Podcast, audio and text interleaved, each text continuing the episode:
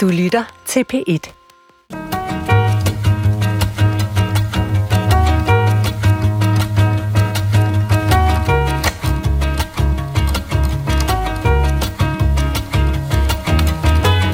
Skal høre på mig, Jeg tør ikke. og kun på mig.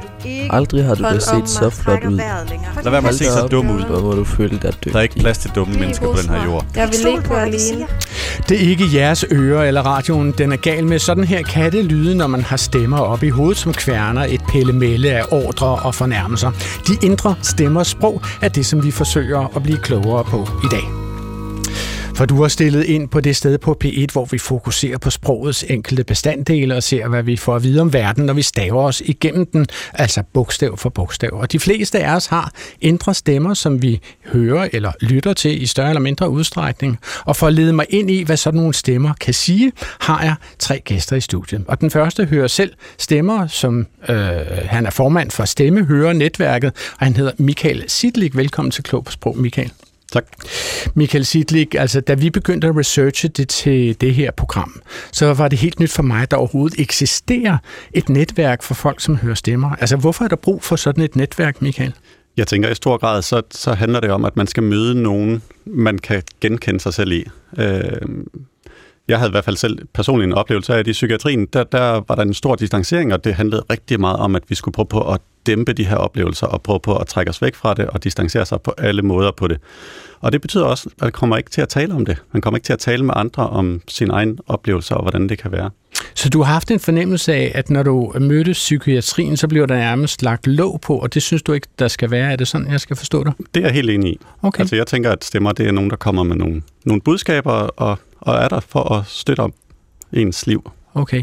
Så du synes også, at man skal lytte til sine indre stemmer? Det er det vigtigste, synes jeg. Okay, fair nok. Min anden gæst beskæftiger sig med de indre stemmer, som resulterer i en psykiatrisk diagnose. Altså hun er overlæge ved Psykiatrisk Center i København og har derudover en Ph.D. i psykose og aflighed. Velkommen til programmet, Rikke Hilger. Tak skal du have. Rikke, er det muligt at sige kort, hvornår indre stemmer bliver så voldsomme, at de simpelthen kræver psykiatrisk behandling? Ja, altså det er vanskeligt at sige noget kort om, øh, men jeg vil sige, at øh, det er, når de også optræder sammen med alle mulige andre sygdomme, eller at man kan sige, at personen bliver meget forpint af det, øh, så det kræver øh, en, en eller anden form for intervention eller støtte til at, at håndtere det. Så det, du taler om her, det er en eller anden form for samlet sygdomsbillede, må jeg forstå? Ja, det kan man godt sige. Altså, ja, fordi at øh, stemmehøring, som, som også Michael han fortæller om, at det, der er jo, det kan godt opstå hos raske, og så står, så står det som et, et enkeltstående symptom. Hvis man kalder psykiat, altså hvis man snakker om psykiatrisk sygdom, så handler det jo også rigtig meget om, at der er alle mulige andre symptomer, der kan være til stede. Det er jo, altså stemmehøring er jo et kardinalsymptom for skizofreni, men, men det er jo ikke det eneste symptom. Og som sagt kan det også opstå hos raske, og det kan også opstå øh, for eksempel i, ved andre øh, psykiatriske sygdomme eller ved fysiske sygdomme, for eksempel tumorer eller infektioner i hjernen, eller feber eller noget andet, kan det være et kortvarigt øh, symptom. Må jeg spørge, vil, altså en, en skizofren, vil en skizofren typisk selv være opmærksom på, at vedkommende hører stemmer, som resten af verden ikke hører? Ja, det synes jeg i nogle gange kan det være svært at skelne, hvis de er så kraftige og til stede, eller hvis øh, er til stede hele tiden, og det kan være vanskeligt at skelne fra øh, almindelig stimuli. Altså man kan også sige, en, en, øh, en definition på en hallucination er jo, at der er et, et lydligt input, uden der er et eksternt stimulus og at det opleves virkeligt, og mens man er, man er ved sin sensors fulde fem, altså ved bevidsthed og ikke i søvn og sådan noget. Ikke?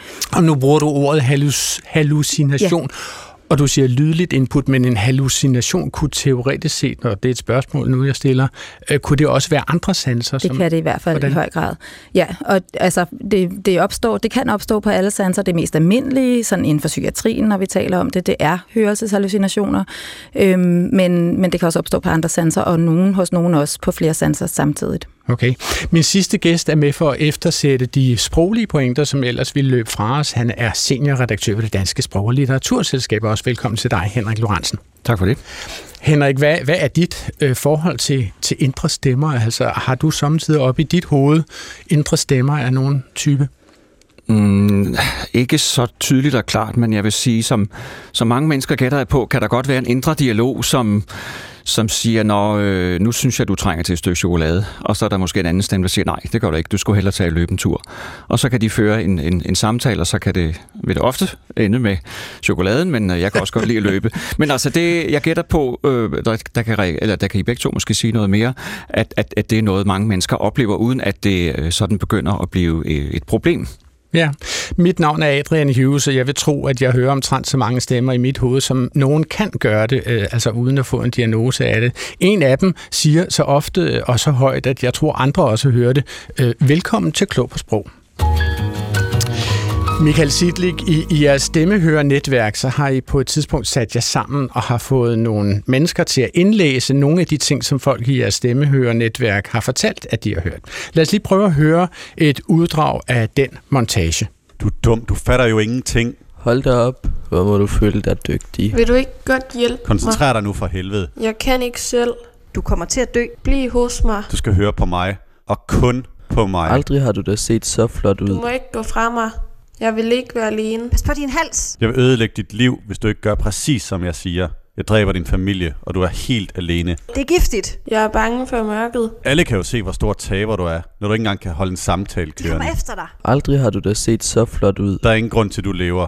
Du kan ikke stole på, hvad de Du siger. duer ikke til Det må jeg da noget. Du nok sige. Hvor ser du bare latterlig ud. Dygtig. Du er dum, du fatter jo ingenting.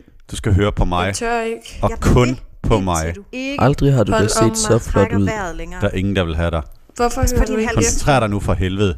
Du kommer til at dø. Om hvad jeg siger. Lad være med at se så dum ud. Hvor må du føle dig dygtig. Der er ikke plads til dumme Bliv mennesker på den her mig. jord. Og du er den dummeste, Du jeg kender. Du skal dø. Hjælp! Altså lad mig lige øh, tage den med dig først, Michael Sidlik. Det er jo ikke øh, professionelle skuespillere, I har fået til at indlæse disse her tekster.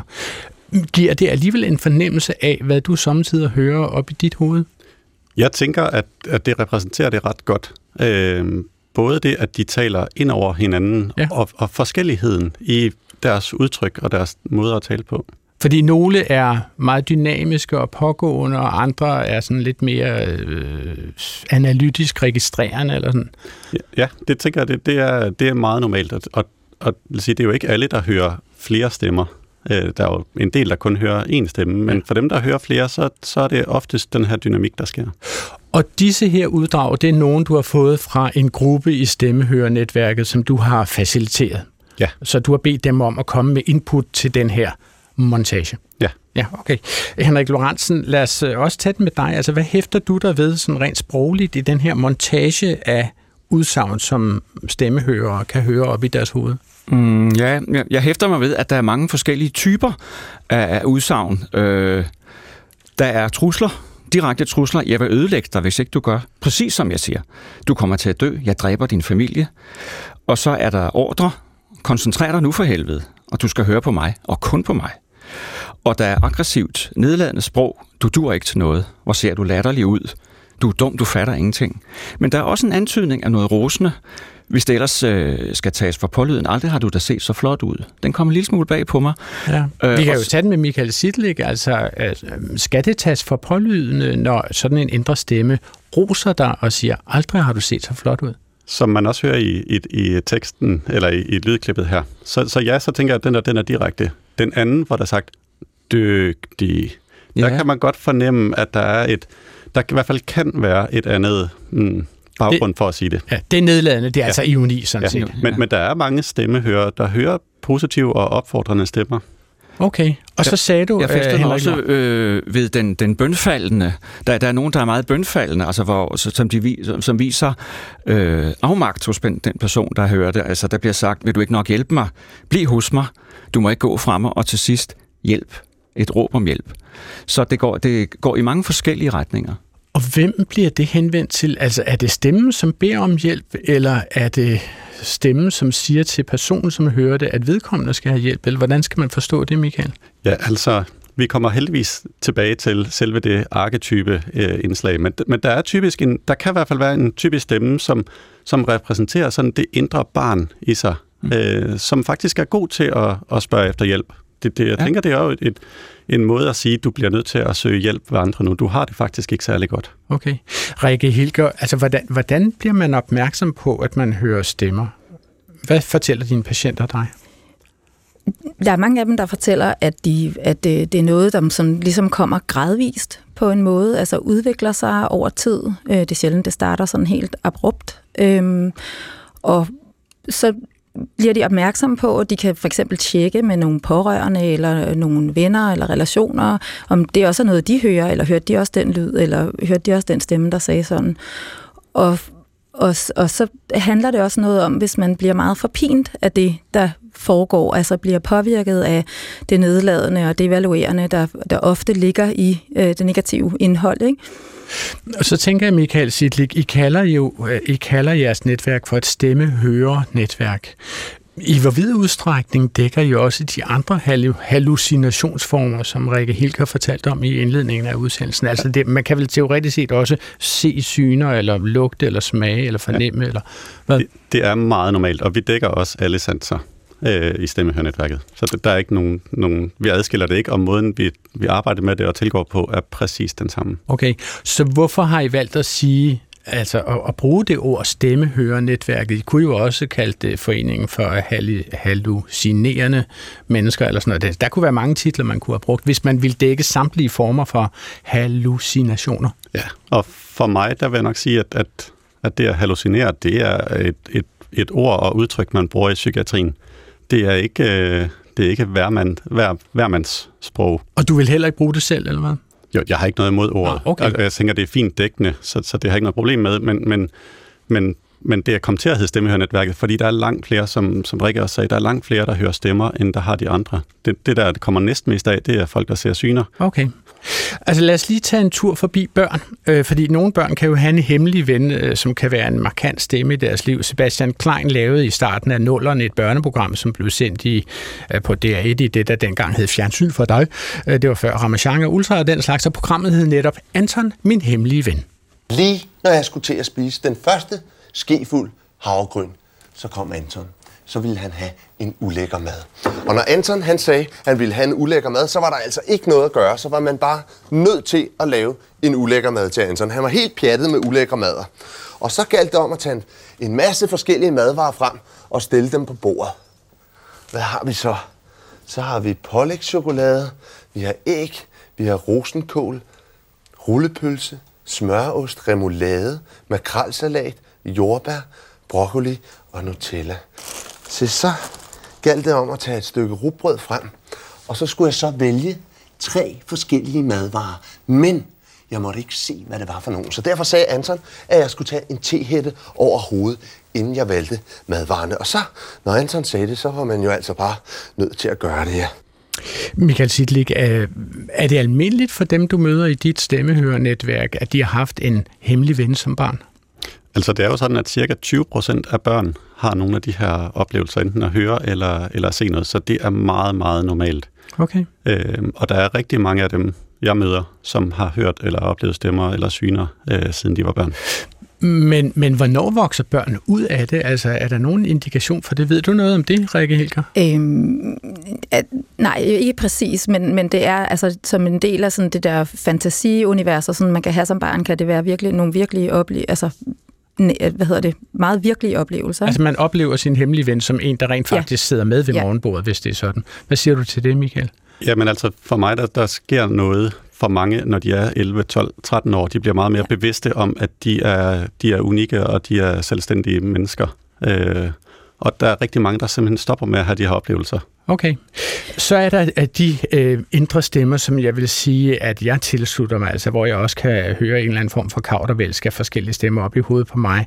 Og, og en, som greb fat i den her problemstilling, øh, det er Line Knudsen, som skrev et stykke for Betty Nansen Teater på Frederiksberg, som havde premiere i 2020. Og her var det hendes idé at give alle de stemmer, som hun havde kværnene op i hovedet, et dramatisk udtryk, og de fik sådan set en skuespiller øh, til at styre hver stemme. Nu kan I høre, hvordan det lyder, når seks forskellige øh, delpersonligheder oppe i, i en persons hoved bliver ved med at kommentere, hvad der sker lige foran hovedpersonen i teaterstykkets trailer, altså fra for livstidsgæsterne, som teaterstykket hed, øh, der lyder det sådan her. Ja? Ja, hallo? Hallo? Det er din overbo. Jesus, det er overbo. Nej, nej, nej, nej. Ja, hallo? Er du der? Ja? Hvad vil han? Læg på. Det var bare fordi, jeg tænkte, øh, der er åbnet en restaurant. Ja? Ja, jeg synes, du er ret sød. Sød? Altså, det vil jeg godt lige sige, det er jeg ikke. Hvorfor siger du det? Sig, han er sød. Han er sød. Jo, du er. Jamen, det synes jeg. Jamen, det er jeg ikke. Hvorfor siger du det? Sig til personen, at du synes, han også er det. Jamen, øhm, tak, du er også det. Så det vil jeg gerne. Vil hvad? Nej. Nej, nej, nej. Hvad nu? Nej, nej, nej. Var det ikke en invitation? Vi er til grin. Nej, nej, nej, nej, nej, nej, nej. Men øh, du vil ikke med. Nej, nej. Sig ja! Nej, Sig ja! Måske du fortryder. Du fortryder ikke. Det er for meget. Så skal vi også gribe tånden. Nej. Gør det nu. Det bliver frygteligt. Åh, det er præst. Ej, det kan jeg faktisk ikke, for jeg skal til München. Nej, du skal ikke. Hvad laver du? München! Henrik Lorentzen, er det den type stemmer, som du synes, du hører for dig, når du har en stemme, som siger, jeg vil gerne have chokolade, og den anden stemme siger, jeg vil gerne øh, ud og løbe? En lille smule, men øh, det her det er i øh, mere ekstrem grad, vil jeg sige. Der, der er mange forskellige, øh, der tager ordet og, og giver forskellige instruktioner og vurderinger, og dermed minder det om det, vi hørte før, øh, fra, fra dig, Michael, og jeres netværk, altså hvor der er rigtig mange forskellige ting på spil samtidig. Altså men, både men, ordre og trusler? Og ja, men der foregår jo til, øh, øjensynligt, eller det vil jeg sige, en, en, en indre dialog hos, hos personen, som skal prøve at tage stilling til, skal, skal jeg gå med på den her, ned på restauranten, eller skal jeg finde på en undskyldning, jeg skal til München eller et eller andet, der langt ude. Rikke Hilger, kan du høre i det her, at her har vi ikke at gøre med en person, som er på vej ind i dit psykiatriske øh, tilbud?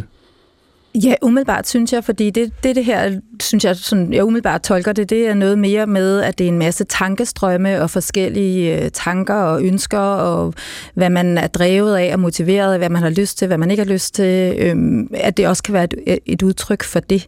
Øh, simpelthen, øh, altså, ja, så lad os sige, altså så tankemylder, hvis man kan kalde det det, er ikke en indikation for at søge psykiatrisk behandling hos dig?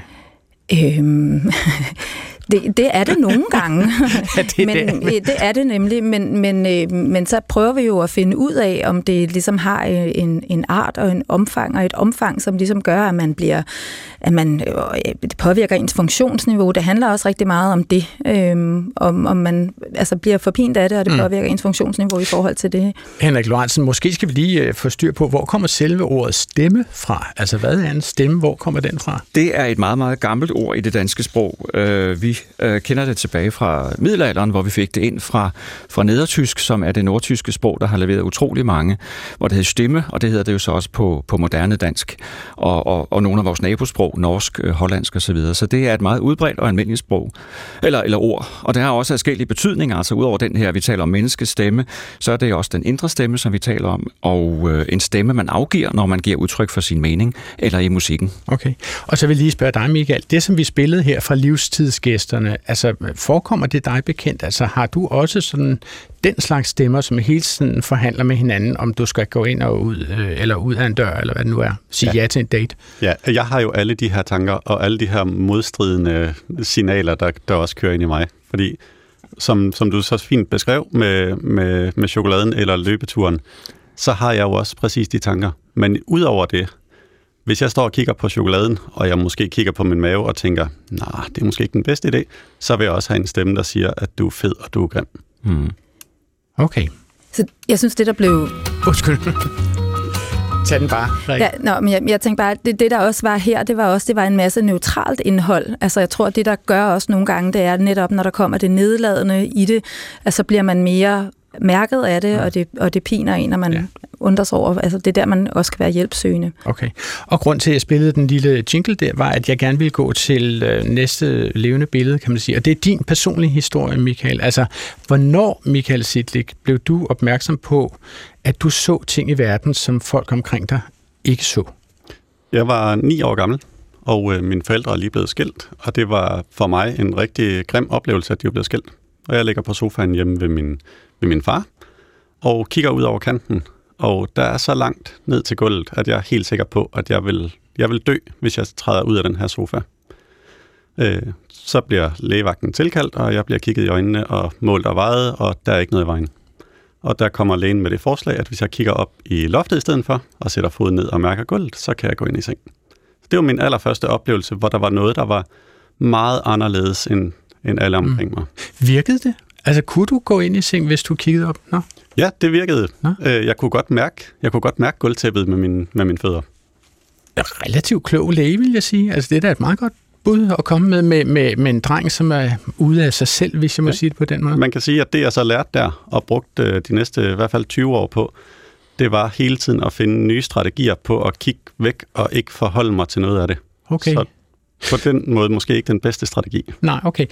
Hvornår hører du så stemmer for første gang? Der er jeg 21 år, og øh, normalt så, hvis det var hvis det var mig, der interviewede en anden, så ville jeg spørge, "Nå, men hvad skete der i dit liv der? Og jeg havde lige dumpet en eksamen, som jeg var ret sikker på, at jeg ville bestå. Så, øh, så der kom en stemme og sagde, øh, det kunne være en god idé, du lige læste lidt mere op. Ja, ja. det er vel ikke et dårligt råd at komme. Nej, det synes jeg heller ikke. Ja. Og det var også sådan, det startede, og sådan varede det også i, i hvert fald 14 dage.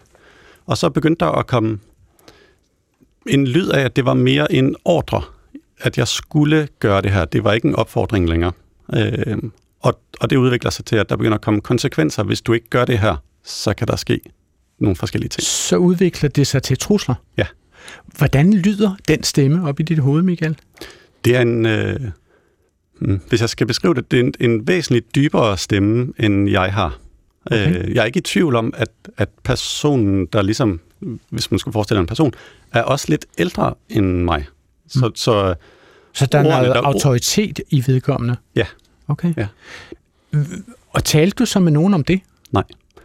Altså, jeg, jeg fortalte ikke nogen om noget som helst, fra jeg var 9 år til jeg var 29 år, hvor jeg blev indlagt første gang.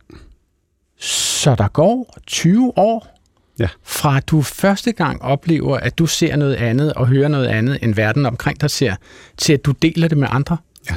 Altså, hvorfor så længe, Michael? Altså, hvis det ikke var fordi, at jeg faktisk fik det så dårligt, at jeg blev nødt til at søge hjælp øh, ved min egen læge og blev henvist til psykiatrien, så, øh, så er jeg ikke sikker på, at jeg havde fortalt det nogen endnu. Nå. Altså, øh, kunne det, kunne det have været anderledes, hvis du var blevet mødt på en anden måde af, hvad ved jeg, af psykiatrien eller af dine omgivelser? Altså, jeg havde, ikke, jeg havde slet ikke noget forhold til psykiatrien, øh, Nej. da jeg kontakter min egen læge og fortæller om, om mine, mine oplevelser. Øh, så det var helt klart fornemmelsen af, at jeg vidste godt, og det havde jeg vidst siden jeg var ni, at jeg er anderledes. Okay. Og som niårig, og især i teenageårene, så det vigtigste for mig var jo at være så normal som alle andre. Jeg Ja. skulle bare passe ind, så der kunne jeg aldrig finde på at sige det. Så kan du beskrive her i radioen, hvilke stemmer hører du op i dit hoved? Ja, altså lige nu, når jeg står her, så har jeg en, øh, en kvindestemme. Jeg kalder hende for Eva, som, øh, som taler om, om øh, jer tre herinde i studiet. Må jeg høre, hvad hun siger? øh, Kan ja. du gengive det? Ja, hun... Øh, ja, så nu kommer vi lidt ud af det der, fordi det her det er jo min, min personlige oplevelse, og det kan være svært at sige højt. Øh, men men øh, hvis vi tager Henrik til at starte med, så taler hun om, hvor, øh, hvor nedladende øh, han er i forhold til det sprogbrug, jeg vælger at bruge. Øh, at han er bedre vidende, og at han tror, han er noget. Og det er han ikke. Øh, Rikke, der står ved siden af mig, jeg ved jo, hun er læge, og der er nogle helt automatiske reaktioner, der kommer frem der. Så hun vil øh, forsøge at få mig Ja. ja. indlagt, og hun vil mig alt ondt i hele verden. Du så skal jeg måske lige tilføje, for- for at sætte ord på det. Altså, Rikke Hilger er jo øh, psykiatrisk overlæge, øh, er afdelingsleder, har jeg forstået, i øh, psykiatribehandlingstilbuddet Opus i København. Ikke? Altså, så- man kan roligt sige, Rikke, du er omtrent så højt på strå i den verden, som man kan komme. Øh, ja. Men, men det, som Men det så også reagerer siger- din stemme, Ja, jeg Eva, fortæller på. bare lige hurtigt færdigt. Ja. Og så, for, så fortæller hun om, at Rikke ligesom gerne vil have mig øh, indlagt, at der er nogle konsekvenser, og hun fejlmedicinerer og gør alle mulige ting ved mig. Mm. Og der er også noget om dig. Men det, der er hele... Det, det, lad, os gemme det. det, der er hele essensen i det her, det er, at hvis, hvis de andre herinde i studiet, de har fejl, så må jeg også godt lave fejl, mens jeg er her. Okay, så forsøger Eva i virkeligheden at hjælpe dig en lille smule? Jeg og, tænker, og hun åbne hjælper meget. bane for, at du kan fejle? Okay. Hvilke andre stemmer har du oppe i dit hoved lige nu, Michael? Så har jeg en stemme, der hedder Ole, som er meget aktiv lige nu. Han holder styr på alle praktiske ting. Øh, og der er jo, vi har et helt program for det her ja, program, som, øh, som han gerne vil have, at vi følger til punkt og prikke. Og øh, så snart der sker små afvielser der, så kommenterer han på det, fordi han gerne have det tilbage på rette spor. Så Ole har taget noter op i hovedet på, hvordan jeg har disponeret det her program. Han kan gentage ordret alt, hvad du har sagt indtil videre. Hold op. Har du flere stemmer? Så har jeg min sidste stemme, der hedder Volde. Volde, han er øh, min krigerstemme. Han er der for at være sikker på, at jeg gør det her godt. Så øh, han er meget på, hvordan jeg formulerer mig, om, øh, om jeg gør det her godt nok. Ja, du kan fortælle Volde, at det synes jeg, at du gør. Tak. Øh, hvor kommer disse her navne fra, Michael? Ja, altså i, i mange år, der havde de ingen navn. Øh, det var først, da jeg begyndte at, at, at møde nogen, der faktisk arbejdede med det at høre stemmer og forholde sig til dem, øh, at jeg hørte, at, at det kunne være en idé at give dem navn. Øh, og det gør faktisk, at det er blevet meget nemmere for mig at tale om dem. For i stedet for at skulle beskrive dem, øh, for eksempel hvis jeg skulle tale om dig, så er det jo væsentligt nemmere at sige dit navn, Mm. end det er, og så beskrive, hvor høj du er, og hvor bred du er, og, og hvordan du taler, og hvordan du gør. Øh, så det at give det et navn, gør, at det er væsentligt nemmere for mig at tale med andre omkring mine oplevelser. Okay. Nu vil jeg gerne gå videre til, hvordan vi øh, stigmatiserer folk, som hører stemmer. Øh, og, og jeg kunne jo forstå på dig, Michael, at, at du ventede altså i 20 år, fra du var 9 år gammel til du var 29 år gammel, før du overhovedet delte det her med, at du havde andre. Nu siger jeg så vrangforestillinger. Må jeg bruge ordet vrangforestillinger? Jeg tænker ikke omkring stemmer. Nej, okay. Nej. Hvad siger du? Ja, du siger nej, Rikke. Nej, nej, det er to helt forskellige ting. Så hvad er en vrangforestilling? En vrangforestilling er en, hvad skal man sige, en, en ukorrigerbar øh, forestilling om, at tingene hænger sammen, som strider imod sådan gængs opfattelse af verden. For eksempel mm, Okay, så sådan noget den, forfølgelse. den og sletter sådan. vi så det lige er en fjerner fra forestilling. tavlen. Det er noget andet end en hallucination. Sådan, Okay. Ja. Øhm, men Michael, hvordan er dit generelle indtryk af, hvordan vi opfatter folk, som hører stemmer? Altså, der er jo en grund til, at det, var ikke, det er jo ikke kun mig, der har holdt det hemmeligt. Langt, langt de fleste, de fortæller ikke noget om det her. Så, der er en, en, min opfattelse er i hvert fald, at, at det er meget tabubelagt. Mm. Har du nogen, Henrik Lorentzen, nogen øh, fordomme over for folk, som hører stemmer? Altså, hvad, hvad tænkte du, da du hørte, at vi skulle lave det her program? Ja, jeg kan jo nok være farvet af sådan en gængs øh, opfattelse, der siger, at hvis man hører stemmer eller ser syner, så nogle øh, gængs udtryk i sproget, så, øh, så er man øh, psykisk syg på en eller anden måde. Ja. Og, og- og det kan så være det første, der melder sig. Øh, men det er klart, at øh, efterhånden, som vi trænger dybere ind i det her stof, så kan jeg jo godt se, at den øh, opfattelse kan jeg jo roligt korrigere og, og prøve at være mere tolerant og forstående over for øh, folk, der, der har den slags oplevelser. Øh, Jeg har lyst til at spille et lille klip fra en dansk film, som kom i øh, 2022 for jer. Fordi den, øh, det var Nils Arden Oplevet, som både havde skrevet den og instrueret den. Den handler sådan set, så vidt jeg kan huske, om hans øh, svigerinde, tror jeg det var. Og da, filmen hedder Rose, og Sofie Gråbøl øh, spiller hovedrollen som Inger, som har skizofreni, altså hun er decideret syg, øh, og hun tager med på en grupperejse til øh, Paris. Det lyder sådan her. Jeg hedder Inger, og jeg er skizofren. Og det synes jeg bare lige, at I skulle vide. Har du brug for hjælp, Inger? Jeg vil godt kvæle dig. Kan det vente til efter maden? Christian, hvor har du været? Vi har lidt efter dig. Og hvis Christian har lyst til at være lidt sammen med os, så er det så fint. Nej. Det er ikke sundt for Christian. Jeg smitter ikke.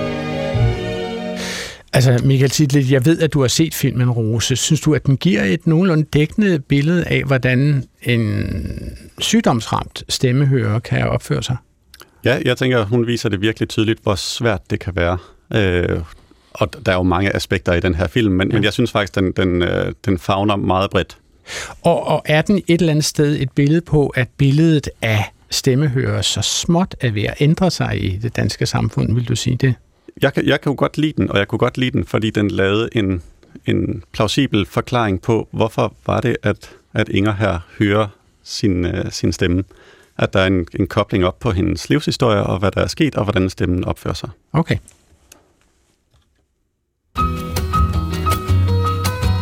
Og nu spørgsmål fra lytterne.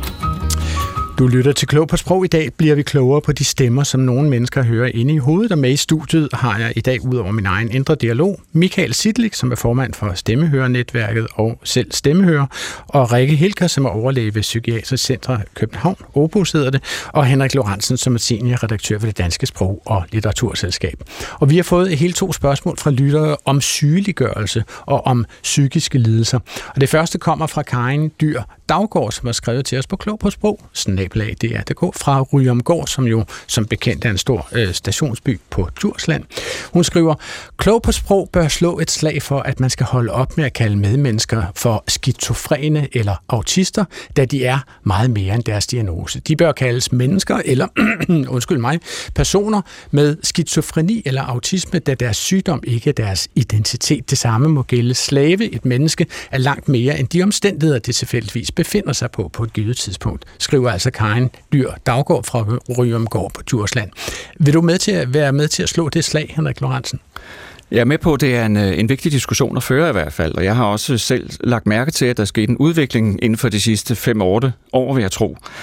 Øh, og vi har også øh, på den danske ordbog, hvor jeg arbejder, fået henvendelser fra, fra vores brugere om, at, at, at man ønsker at sproghuen ændret. Så det vil sige, altså at bruge ordet autist er ikke længere relevant? Det kommer an på, hvem du spørger. spørger. No. Altså man kan sige, når man bruger ordet autist, så er der i hvert fald nogen, der mener, at så lægger man vægt på et eneste karaktertræk, personlighedstræk hos den person. Øh, hvorimod siger man, at det er en person med autisme, så er det en person, der har det træk og mange andre. Øh, og spørgsmålet er så, om, øh, om man kan ændre sprogbrugen øh, og opfattelsen på den måde. Man kan gøre et forsøg i hvert fald, og har man også gjort det før. Altså vi kan tage sådan noget som, som åndssvag for eksempel. Det var øh, før i tiden et gængsord, man talte om åndssvag i forsorgen. Øh, senere talte man om evnesvag, fordi det var ikke så stærkt, men også det ord blev stigmatiserende efterhånden, og i dag tror jeg, man foretrækker udviklingshemmet. Det kan Rikke måske bekræfte. Øh, ja, det gør Ja, man, og det er, under, altså det, det er hele tiden under udvikling. Det er hele tiden ja. under udvikling, og spørgsmålet er, om, om sprogbrugen i sig selv ændrer, det, ændrer synet. Det kan jeg sagtens være i tvivl om. Men jeg vil gerne høre, hvad I andre har. Altså Michael Sidlik, nu, nu præsenterede jeg dig jo i, i begyndelsen af det her program som stemmehører, og der kan man sige, at der reducerer jeg dig jo fuldstændig fra alle de andre ting, som du også er øh, familiefar, hvad ved jeg, øh, så tager jeg jo bare én ting, og det er fordi, jeg siger, at stemmehører er det vigtigste, vi skal vide om dig lige akkurat i denne her sammenhæng. Altså, øh, jeg kunne selvfølgelig også have sagt, en person, der hører stemmer, men de fleste mennesker ved jo, at du er en person. Så det vil jeg synes var redundant at, at, at tilbyde den ekstra oplysning. Ikke? Altså, øh, kan, man, kan man bruge sproget, sådan, så man hele tiden tager den lange omvej for at sige, for at tage alle mellemregningerne med? Hvad siger du til det, Michael? Et, et, langt, et langt udsagn. Altså ordet at være skizofren, det, jeg kan slet ikke forholde mig til det. Jeg synes, det er så forsvindende lille del af mig. Okay. Men ikke dermed at være sagt, jeg har diagnosen. Øh, og selvom jeg står her, og jeg arbejder, og jeg har et, et liv og en, en familie, så, så hænger den stadigvæk på mig på en eller anden måde. Rikke Hildger, øh, øh, bruger du samtidig udtrykket, øh, jeg talte med en skizofren i dag, eller vi har en skizofren i afdelingen, som klager over, at... Øh, nej. Hvorfor ikke?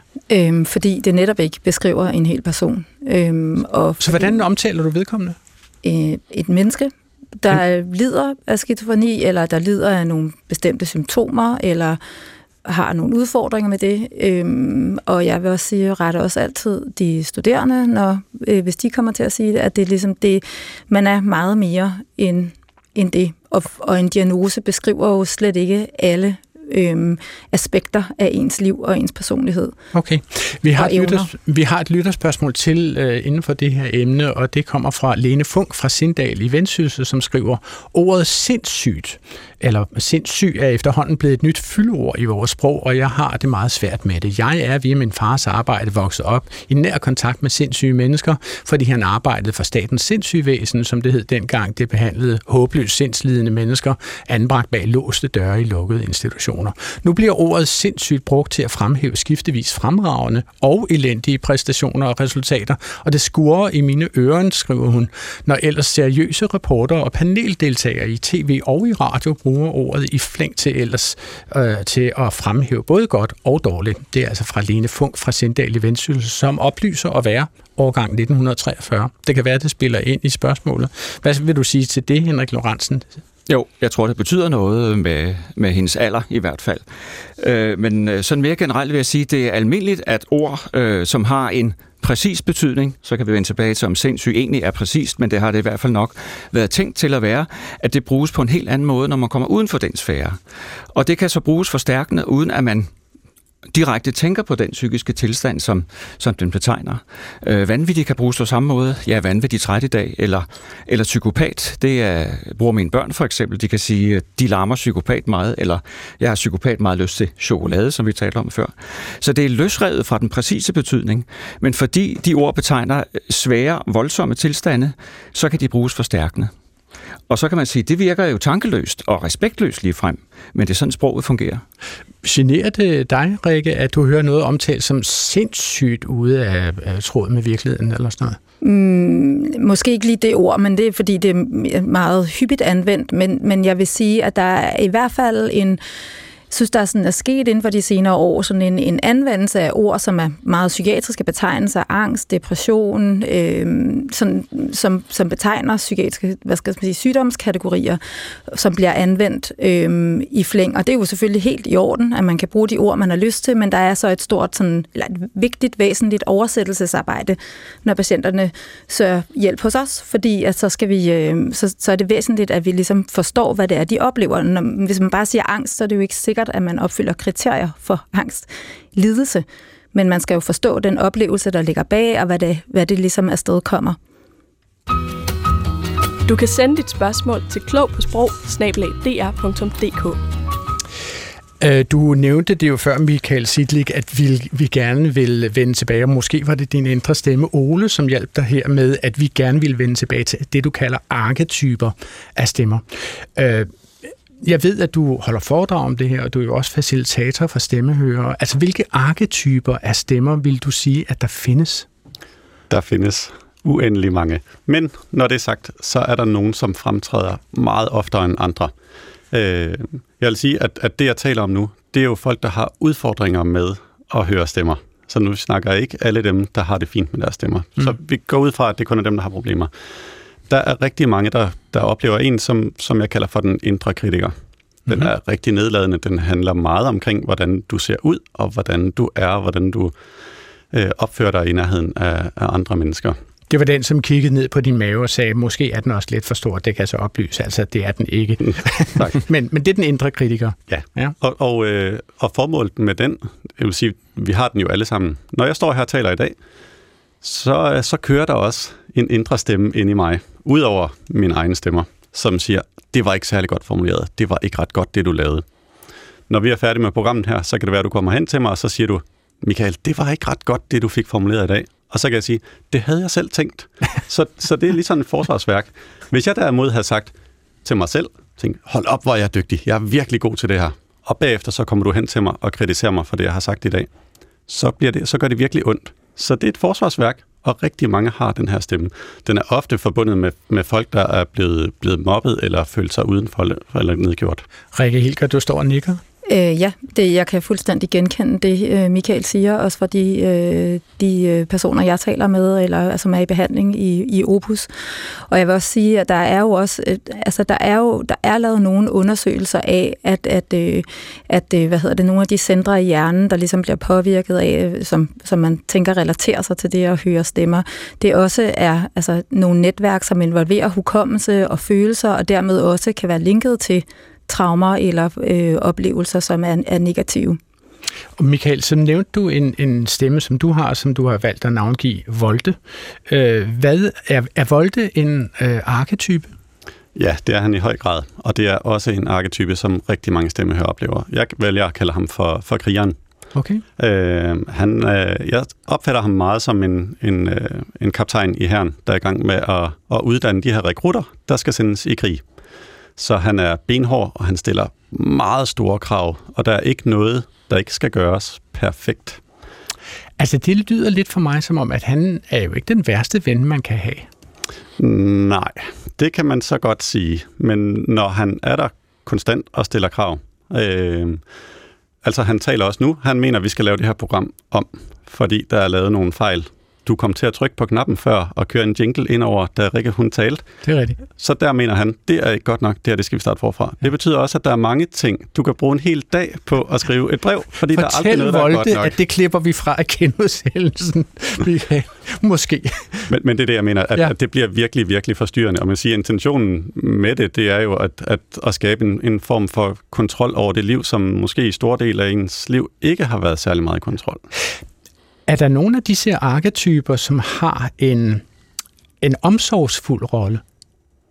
Altså nogen, som tager hånd om dig? Eller andre stemmer hører? Ja, altså der, der er jo lidt ligesom Ole, en, en øh, planlægger, en sekretær type, som holder styr på alle de her, de her ting, der nu engang skal være styr på i ens liv. Ja. Det tænker det, altså ja, nu tænker jeg jo, at alle stemmerne er meget omsorgsfulde. Det gør du?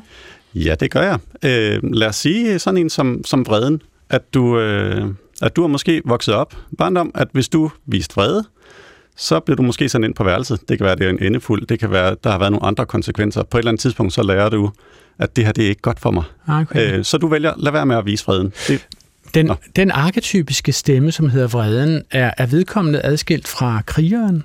ofte så er de meget tæt forbundet. Det, okay. Ofte er det den samme stemme, der har den her øh, funktion.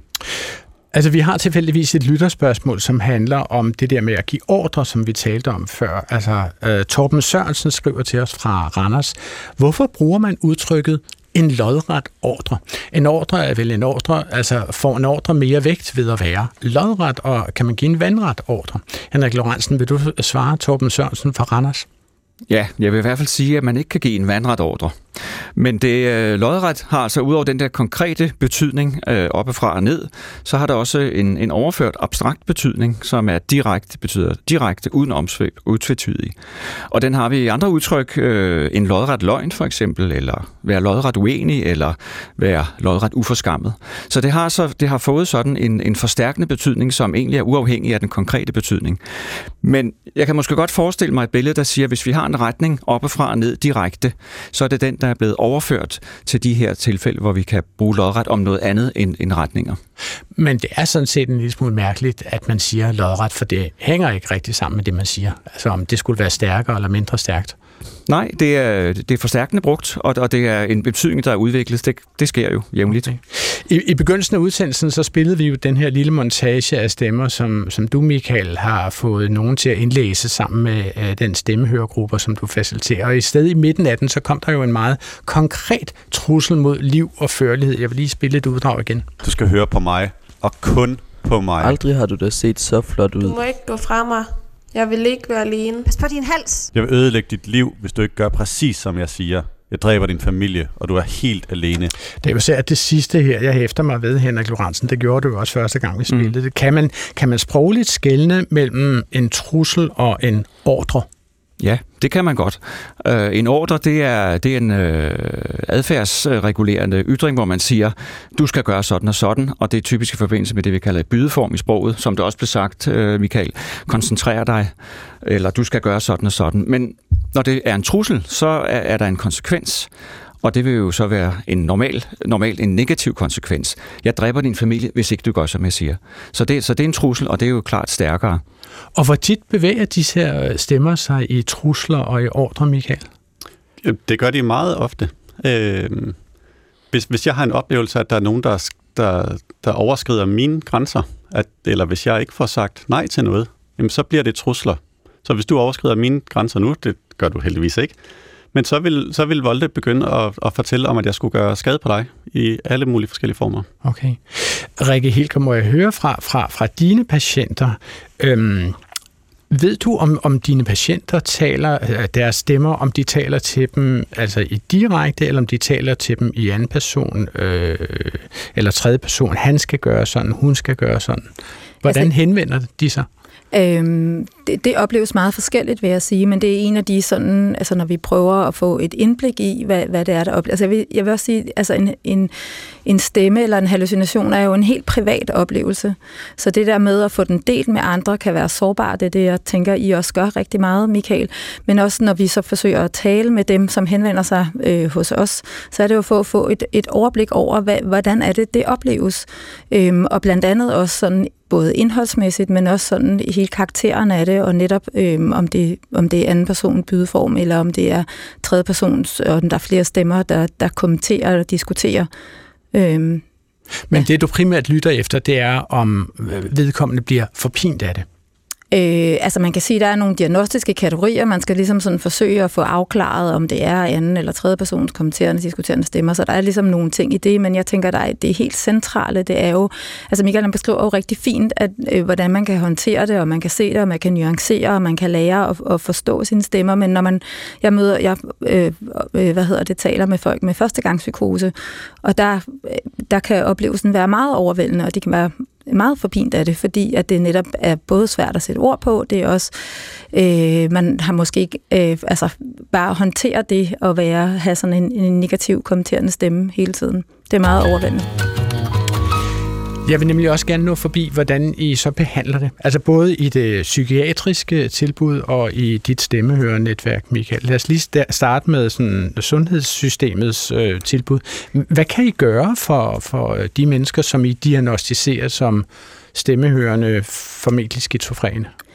Øh, Ja, mennesker med skizofreni. Men, sorry, uh, ja, der fik jeg lige den. ja. Det store andet. Ja, øh, hvad hedder det? Øh, man, det, det er øh, som regel en sådan multifacetteret, det vil jeg sige, jeg ved ikke, hvad du har oplevet, Michael, men her i for eksempel Opus, der har vi sådan en multidisciplinær team, hvor at man både kan, der er både sygeplejersker, der er ergoterapeuter, der er læger, psykologer øhm, og socialrådgivere, så man prøver at komme hele vejen rundt øhm, om, om den øh, både tilstand og, og funktion, sociale, altså, så man kan angribe det fra forskellige vinkler. Hvis vi taler direkte om, øh, om hørelseshallucinationer, øh, så kan man overveje, altså, som jeg sagde før, så er der muligvis er der baggrund for, at der også er noget ubalance i, øh, i nogle af de netværk, man har, og nogle af de signalstoffer, der er i hjernen. Det er noget, det medicin kan gå ind og prøve at hjælpe med. Øh, men det, det er et ben i behandlingen. Terapi, tilgang, læren, øh, forstå om stemmerne og hvorfor de opstår, og øh, samtale omkring det er sådan et andet ben, og så det at få bygget, øh, hvad skal man sige, sådan den sociale funktion op, tilknytning til sociale relationer og skole og arbejde osv., mm. øh, er en anden del. Så man prøver sådan hele vejen rundt. Så det er et stort komplekst billede, kan man sige. Ja. Altså hvis vi øh, forlader det anatomiske og det fysiske og det, som kunne øh, være indikerende for, at man bruger medicin i sammenhæng. Hvad, hvad er de terapeutiske muligheder, I har? Altså, øhm, der findes både kognitiv adfærdsterapi, som bliver tilbudt øh, imod, altså, som er simpelthen er rettet imod øh, hallucinationer. Der findes altså, når også du siger sådan, kognitiv, det er, hvad man opfatter med sine ja, sanser? altså en, det er, hvad skal man sige, det er en terapeutisk øh, retningsform, og der findes flere terapeutiske retnings øh, retninger, og det kan både være nemlig kognitivt, øh, hvor man arbejder med tanker, følelser og adfærd, og så kan det også være noget mere psykodynamisk, for eksempel hvor man arbejder mere sådan udviklingspsykologisk og netop forsøger at forstå, øh, hvorfor øh, stemmerne er, er opstået. Og, og mange af de her ting kan, kan være svære at tilbyde i et psykiatrisk system, altså længerevarende forløb, og det tænker jeg også, at, at Michael han godt kan genkende til, øhm, og, og beholde de her længerevarende terapier. Øhm, og så er der jo også øh, noget nyt, det ved jeg, det har vi også talt lidt om, inden vi kom ind i programmet, nemlig det her med avatar-terapi, som er noget, en, en ny sådan, retningslinje i forhold til terapeutisk øh, behandling af stemmer. Og hvad vil det sige? Det vil sige, det er endnu kun et forskningsprojekt, der har været kørt øh, i, i England, London, og, så nu, og nu kører det også i Danmark, så man har ikke deciderede resultater af det endnu, men det er, hvor man forsøger at skabe øh, en avatar af den stemme. Altså det vil sige, at man både, øh, hvad hedder det, øh, laver et billede af den, så man sådan... sådan så det, det svarer sådan set til, at man kunne gå til en polititegner og sige, jeg så en gerningsmand, som så cirka sådan her ud. Så vil polititegneren hjælpe ja. dig med, havde vedkommende skæg, havde han brune øjne, busket øjenbryn osv. Ja, og det kan man også, og det er en avatar. En avatar er et billede ja. på et en person af en slags. Ja. Og, og, og, og, og patienterne her kan give deres stemmer et fysisk billede at kigge på. Netop, og så netop også en stemmemodulering. Altså Michael han okay. siger, at han oplever det, at det lyder øh, lidt øh, dybere. Nogle gange er der også lidt forbrængning på for nogle patienter, som om det lyder gennem en mur, ja. noget mumlen. Altså, det, det prøver man at få, få moduleret så godt man kan. Michael, må jeg spørge dig, hvordan lyder det her, altså at, at man kan forestille sig, at man får et billede af sin stemme, og en stemme, altså en, en moduleret stemme i et bestemt toneleje, eller bestemt køn, eller hvad det nu måtte være, at man kunne gå i dialog med sin stemme på den måde. Øh, Hvordan lyder det på dig, Michael? Altså, jeg, jeg tænker jo, at, at der sidder jo en, en, øh, en behandler, der sidder og taler i en mikrofon, og så bliver, så bliver den her stemme jo lavet om, så stemmehøren lyd, får den til at lyde præcis som den stemme, de selv hører Ja. forvejen. Ja, det er meningen. Og det stiller jo ekstremt store krav til den, der sidder og taler i mikrofonen. Øh, så som udgangspunkt tænker jeg, jeg har ikke noget imod det. Øh, men, men der skal ikke ret meget til for, at, at, der, bliver, at der kan opstå misforståelser.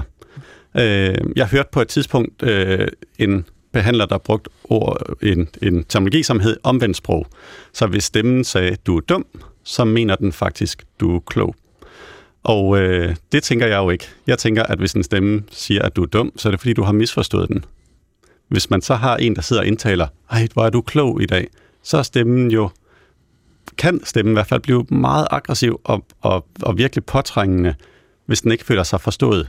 Ja. Så det stiller virkelig høje krav til den, der indtaler. Må jeg så høre, altså, hvad gør I? Du sagde i begyndelsen af udsendelsen, at det er jo vigtigt at lytte til sine stemmer og lade være med at ignorere dem. Altså, hvordan øh, faciliterer du, at man tager sine stemmer ind og lytter til dem? Altså et, et godt udgangspunkt, det er jo at starte med at sige, om man er enig eller uenig i det, stemmen siger. Så hvis, øh, hvis stemmen siger, at, øh, at du er tyk og fed og grim, og man kigger ned ad sig selv og tænker, ja, yeah, ved du hvad, jeg har nok taget lidt på her på det sidste, det kan jeg faktisk godt se. Jeg er enig, jeg bryder mig ikke om måden, du taler på, men jeg er ikke uenig i det, du siger. Så det, det kunne være det første. Øh, vi arbejder rigtig meget med at skulle genkende triggers, altså hvad er det, der gør, at stemmen reagerer lige præcis i den her situation lige nu. Så inden jeg tog ind her i dag, jeg er selvfølgelig nervøs. Det er en stor ting at være i live radio. Så mine stemmer er, var ret aktive, men jeg tænker, okay, jeg siger til mine stemmer, jeg forstår godt, at I er meget på dupperne lige nu, og der er faktisk ret meget på spil. Øhm, så derfor så forstår jeg det godt. Når jeg kender de her triggers, så, så, øh, så er det ikke så skræmmende øh, at høre de stemmer. Selvom de siger nogle ting, som kan være voldsomme og ubehagelige, så kan jeg genkende et mønster i, hvornår de kommer. Ja, jeg, jeg tænker også, det, jeg, jeg synes, det lyder, altså, det lyder også som om, at øh, altså, eller, menneskerne oplever også tit, at man bruger mange kognitive ressourcer på det. Der er hele tiden noget, der foregår. Altså, det, det lyder som om, at, at på arbejde hele tiden. Så, så, så noget af behandling kan også nogle gange være, og jeg er enig i, at man skal gå ind i sine stemmer, og man også skal tale med dem og, og interagere med dem. Men der kan også være noget med, at man kan finde sig nogle, nogle altså det kan være i hvert fald en, en start, det her med at finde sig nogle afledningsstrategier for at finde lidt ro i, i, i perioder. Eller Hvad få, kan det være for afledning? Ja, men nogen, altså det kan for eksempel være lydlige stimuli, altså høre musik øhm, selv, eller, eller øh, lave noget meditation, eller sådan beroligelse, øhm, hvor man kan sige, det, det kan aflede for en stund, og så kan man ligesom samle lidt kræfter igen, fordi man bruger mange ressourcer på det. Hvad synes du om det? Det er jeg fuldstændig enig i. Ja. Altså, men, men min opfattelse, eller min, min hm, karriere i psykiatrien, det handlede kun om afledning. Det handlede ikke om at samle kræfter, det var kun afledning. Så, så det, du oplevede, da du mødte psykiatrien øh, fra du var 29 år og frem efter, det var, at du kun fik altså kloakdæksel lagt hen over det, eller hvad? Ja. Okay. Så sagde du også i begyndelsen af udsendelsen, Michael, at, at det primære, eller at noget af det, som du gik virkelig højt op i, det var at møde andre. Kan du øh, for, forklare mig lidt mere om det? Altså, hvad betyder det at møde andre, som hører stemmer? At der er mange ting, der bliver implicite. Øh, hvis, hvis jeg taler med en, en, øh, en anden stemmehører, og de siger, jeg har haft en rigtig hård dag, så forstår jeg faktisk godt i meget stor strækning, hvad er det, det betyder det her at have en rigtig hård dag. Øh, jeg forstår også, at, at mine stemmer, de har holdt mig vågen hele natten. Det, det kan jeg ikke tale med andre end stemmehører om, de her oplevelser. Jeg kan heller ikke tale med andre om, hvordan, hvor angstfyldt det også kan være at have de her oplevelser, hvor styrende det kan være, og hvor kontrollerende det faktisk kan være. Fordi nu har vi prøvet at spille det her lydklip, og vi har talt om det, men jeg kan jo ikke få jer til at høre stemmer. Jeg kan ikke Mm. give jer den oplevelse, og, og det fællesskab, det giver, det, det, det er virkelig fantastisk. En anden ting, det er jo, at at man begynder at udvikle et sprog for det. Fordi rigtig mange, når de begynder at have de her oplevelser, så ved man faktisk ikke, hvordan man skal beskrive det. Øh, og det tager rigtig lang tid. I starten, der kopierede jeg, hvad andre sagde. Så sagde jeg, Nå, jeg har det, jeg har det ligesom han har det. Mhm. Øh, men, men jo mere jeg arbejdede med det, og jo mere tid jeg brugte på det, jo mere udviklede jeg også mit eget sprog til at kunne beskrive mine oplevelser. Så, så hvad var det for nogle ord, du begyndte at sætte på det, udover at du gav dine stemmer navne? Hvad var det så for nogle ord, du fandt for at beskrive det, dine stemmer sagde? Altså, jeg, jeg kan huske, jeg blev, der var en, der spurgte nemlig også, som jeg spurgte, hvordan lyder din stemme? Og bare det at få stillet et spørgsmål, så skulle jeg også faktisk forholde mig til at kunne sætte ord på det. Og der hørte jeg jo lige andre. Nå, hvad siger du, sådan en dyb stemme? Ja, det er rigtigt. Det, det er sådan, jeg har det. Øh, og sådan måden, man skulle beskrive det, sådan et ord som kommanderende, det var jo ikke et ord, jeg havde på nogen måde tænkt på før, men så snart jeg hørte nogen sige det, så tænkte jeg, det er det, det, er det Volde gør. Det er simpelthen det, Volde gør. Jamen ved du hvad, at det tror jeg at grov træk øh, blev næst sidste ord i Klog på Sprog. Altså nu vil jeg så spørge dig, Henrik Lorentzen, altså blev du klogere? Øh, jeg blev meget klogere, og jeg vil sige, at øh, det, det sidste, du sagde, det der med, at man er sammen med nogen, der kender oplevelserne, det, det, det kender jeg selv fra andre sfærer i livet, øh, andre områder, øh, sorg for eksempel, som jeg selv har haft med at gøre. At når man er sammen med nogen, der ved præcis, hvad man snakker om, og det har I så også mulighed for i jeres netværk. Øh, det tror jeg er guld værd. Og det var Klog på Sprog, som er ved vejs ende i dag. Måske vil mine og lytternes indre stemmer tale videre med min stemme tiger om et lille øjeblik fra nu af. Inden da skal jeg nå at sige tak til mine gæster, Michael Sidlik, formand for Stemmehører-netværket og selv stemmehører, Rikke Hilger, overlæge ved Psykiatrisk Center København Obus, og Henrik Lorentzen, seniorredaktør ved det Danske Sprog- og Litteraturselskab. Dette program er blevet til på foranledning af øh, stjernedygtige Anna Sonja Brun, der har tilrettelagt udsendelsen sammen med Clara Witt, som også stod for teknikken, og af mig, Adrian Hughes. I skal sende jeres spørgsmål og sprogkommentarer til os på klog på sprogsnablag.dr.dk. De næste fem uger bliver der lejlighed til et genhør med nogle af vores hyggeligste og mest roste programmer, øh, og så vender vi tilbage med næste direkte sender til en højtaler øh, nær dig den 11. august. God sommer. Gå på opdagelse i alle DR's podcast og radioprogrammer. I appen DR Lyd.